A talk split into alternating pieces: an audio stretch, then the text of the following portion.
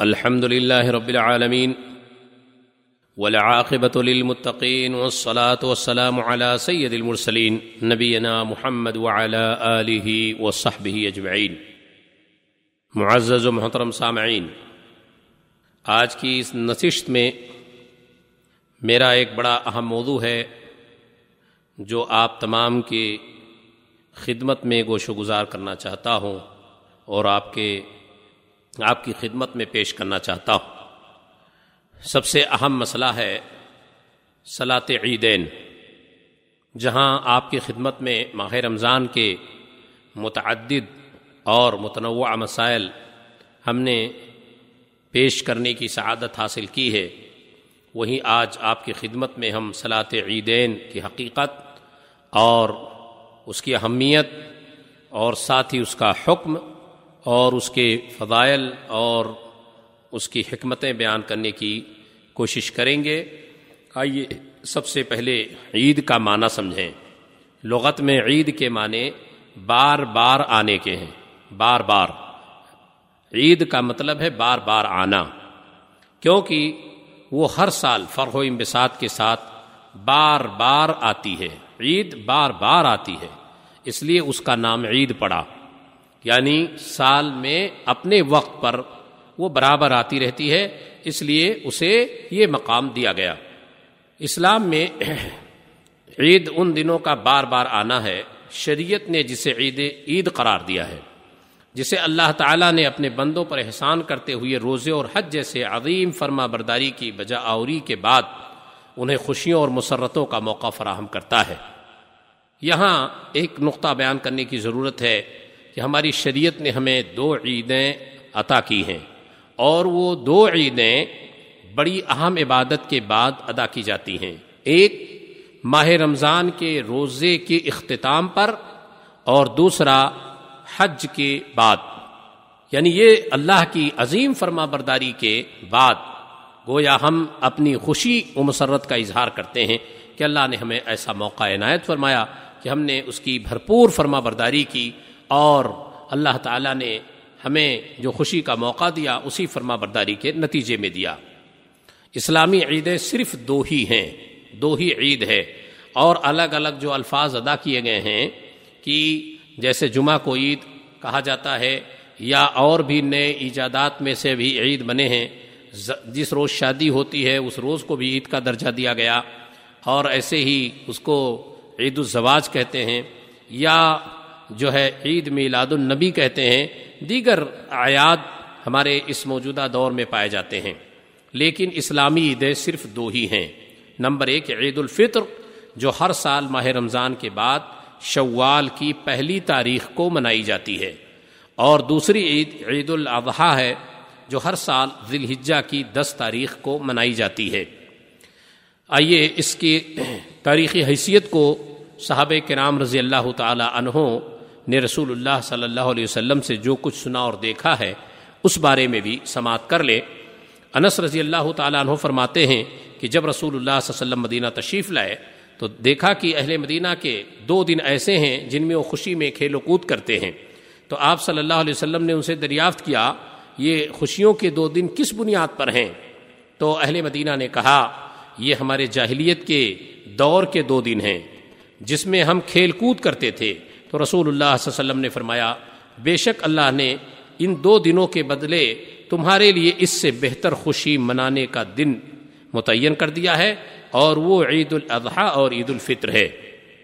یہ حدیث امام ابو داود نے اور امام نسائی نے اور دیگر محدثین نے بھی بیان کیا ہے، اور یہ حدیث صحیح ہے۔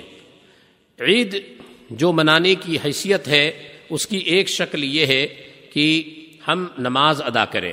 لیکن پہلے جان لیں کہ صلاط عیدین کا حکم کیا ہے۔ اس کا پڑھنا، نہ پڑھنا واجب ہے، لازم ہے، ضروری ہے، چھوڑنا ہے، کیا کرنا ہے؟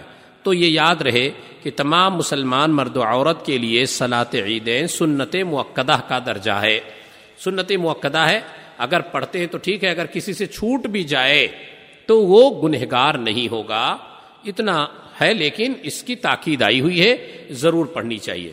صلاط عیدین کا وقت اور جگہ۔ یعنی کب پڑھیں، کہاں پڑھیں۔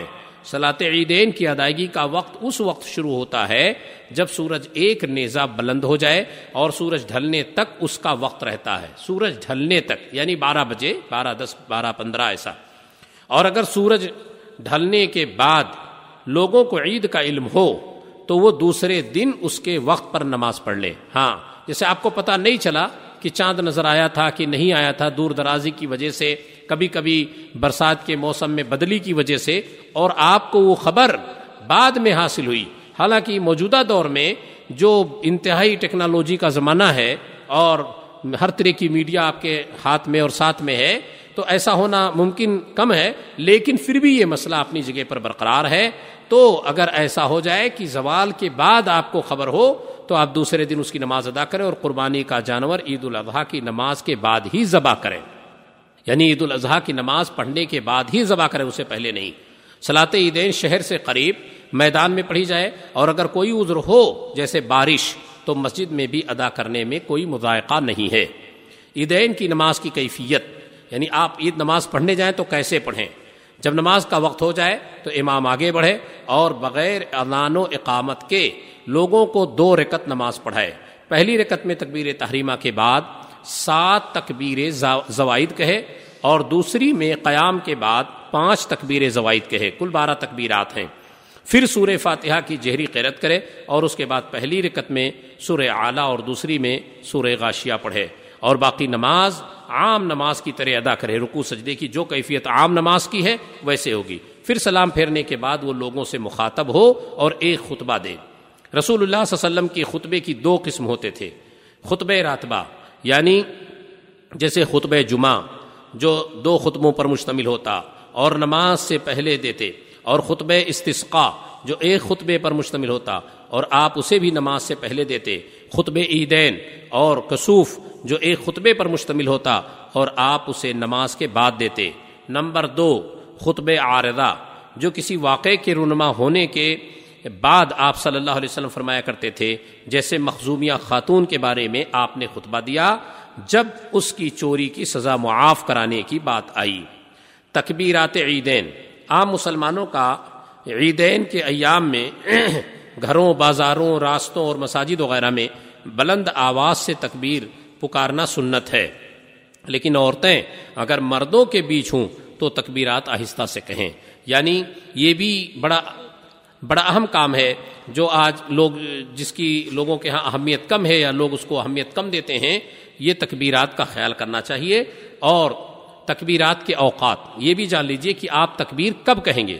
عید الفطر میں تکبیر کی ابتدا چاند دیکھنے کے بعد سے نماز عید ادا کرنے تک، اور عید الاضحیٰ میں اشر ذی کے چاند نظر آنے کے بعد سے تیرہ ذی کے سورج غروب ہونے تک، تیرہ ذی کے سورج غروب ہونے تک اور تکبیر مقید یعنی ہر نماز کے بعد کہی جانے والی تکبیر کی ابتدا، غیر محرم کے لیے یوم عرفہ کی نماز فجر کے بعد سے تیرہ ذی الحجہ کے نماز عصر تک ہے، غیر محرم یعنی جنہوں نے احرام نہیں باندھا ہے، حج نہیں کرنے کا ارادہ کرتے ہیں، تو ان کے لیے یوم عرفہ کی نماز فجر کے بعد سے ذی الحجہ کے نماز عصر تک ہے۔ اور محرم یعنی حاجی کی تکبیرات مقید کی ابتدا یوم النحر یعنی دس ذی الحجہ کے نماز ظہر کے بعد سے تیرہ ذی الحجہ کے عصر تک ہے۔ یہ تکبیرات کے اوقات ہیں، ان کا خیال رکھیے گا۔ کون حج میں ہے، کون غیر حج میں ہے۔ اس اعتبار سے ایک تکبیر تکبیر عام ہے اور ایک تکبیر مقید ہے، جو نماز کے بعد کہے جائے۔ تکبیرات کے کلمات، آپ کیسے تکبیر کہیں؟ تکبیر کے کلمات کو جوڑا جوڑا پکارا جائے۔ جوڑا جوڑا، جیسے اللہ اکبر اللہ اکبر، لا الہ الا اللہ، واللہ اکبر، اللہ اکبر، وللہ الحمد، یا تکبیرات کے کلمات پہلے میں طاق اور دوسرے میں جفت پکارے جائیں، جیسے اللہ اکبر اللہ اکبر اللہ اکبر، لا الہ الا اللہ، واللہ اکبر، اللہ اکبر، وللہ الحمد، یا تکبیر کے کلمات طاق پکارے جائیں، جیسے اللہ اکبر اللہ اکبر اللہ اکبر لا الہ الا اللہ واللہ اکبر اللہ اکبر اللہ اکبر وللہ الحمد یہ تکبیرات ہیں جو شریعت اسلامیہ سے ثابت ہیں اور اسی کو بار بار پڑھتے رہنا چاہیے۔ صلاط عیدین کے چند مسائل ہیں جنہیں میں آپ کے لیے ضروری سمجھتا ہوں۔ وہ یہ ہیں، عیدین کے دن غسل کرنا، نئے کپڑے پہننا اور خوشبو لگانا مستحب ہے۔ دوسری چیز یہ ہے، عورتوں کا بھی عید گاہ جانا مصنون ہے، حتیٰ کہ وہ عورتیں بھی جا سکتی ہیں جو ناپاک ہوں، وہ خطبہ اور دعا میں شریک ہوں۔ یعنی جو عورتیں ناپاک ہوں حید کی وجہ سے یا نفاس کی وجہ سے، تو وہ عورتیں بھی جا سکتی ہیں عید گاہ حاضر ہوں اور وہاں خطبہ سنیں اور دعا کریں۔ عیدگاہ ایک راستے سے آنا اور دوسرے راستے سے جانا مصنون ہے۔ یعنی آنے جانے میں بھی راستہ بدلنا یہ بھی مصنون ہے۔ عید الفطر کے دن عیدگاہ نکلنے سے پہلے چند طاق کھجوریں کھانا مصنون ہے اور عید الاضحیٰ کے دن بغیر کھائے، کچھ کھائے عیدگاہ جانا سنت ہے۔ تکبیر تحریمہ کے وقت ہاتھ اٹھائے، تکبیر زوائد کے ساتھ عیدین اور استثقاء کی نماز میں اپنے ہاتھوں کو نہ اٹھائے۔ اگر کسی اگر کسی کی نماز عیدین چھوٹ جائے تو وہ اس کو، تو اس کو اسی طرح جس طرح اس کا طریقہ بیان ہوا ہے یعنی جیسے ہم نے بیان کیا ہے، اسی طریقے کا خیال کرتے ہوئے اس پر قضا کر لے۔ نماز عیدین کی ادائیگی کے بعد آدمی عیدگاہ سے جا سکتا ہے، لیکن خطبہ سننا افضل ہے۔ بہتر یہ ہے کہ ایک آدمی بیٹھے اور خطبہ سماعت کرے۔ ان دونوں عیدوں کے علاوہ ہجری یا عیسوی سال کے آغاز پر شب معراج، شب شعبان، میلاد النبی، میرج ڈے برتھ ڈے یہ سب منانا بدات ہے، خرافات ہے، اس سے مسلمانوں کو بچنا انتہائی ضروری ہے۔ اگر کسی ملک میں غیر شرعی عید کی پارٹی میں بلایا جائے تو اس میں شرکت کرنا جائز نہیں۔ غیر شرعی پارٹی میں بلایا جائے تو اس میں شرکت کرنا جائز نہیں، آپ کو بچنا چاہیے۔ اللہ رب العالمین سے دعا ہے، اللہ ہماری ان عیدوں کو انتہائی مسرت اور انتہائی خوشی و انبساط کے ساتھ بار بار لائے۔ اور تمام مسلمانوں کو یہ موقع فراہم کرے اور ہمیں اچھے طریقے سے اللہ خوشیاں نصیب فرمائے۔ وہ آخر دعوانا ان الحمد للہ رب العالمین۔ و صلی اللہ علیہ نبینا محمد والا علیہ و صحب اجمعین۔ والسلام علیکم ورحمۃ اللہ وبرکاتہ۔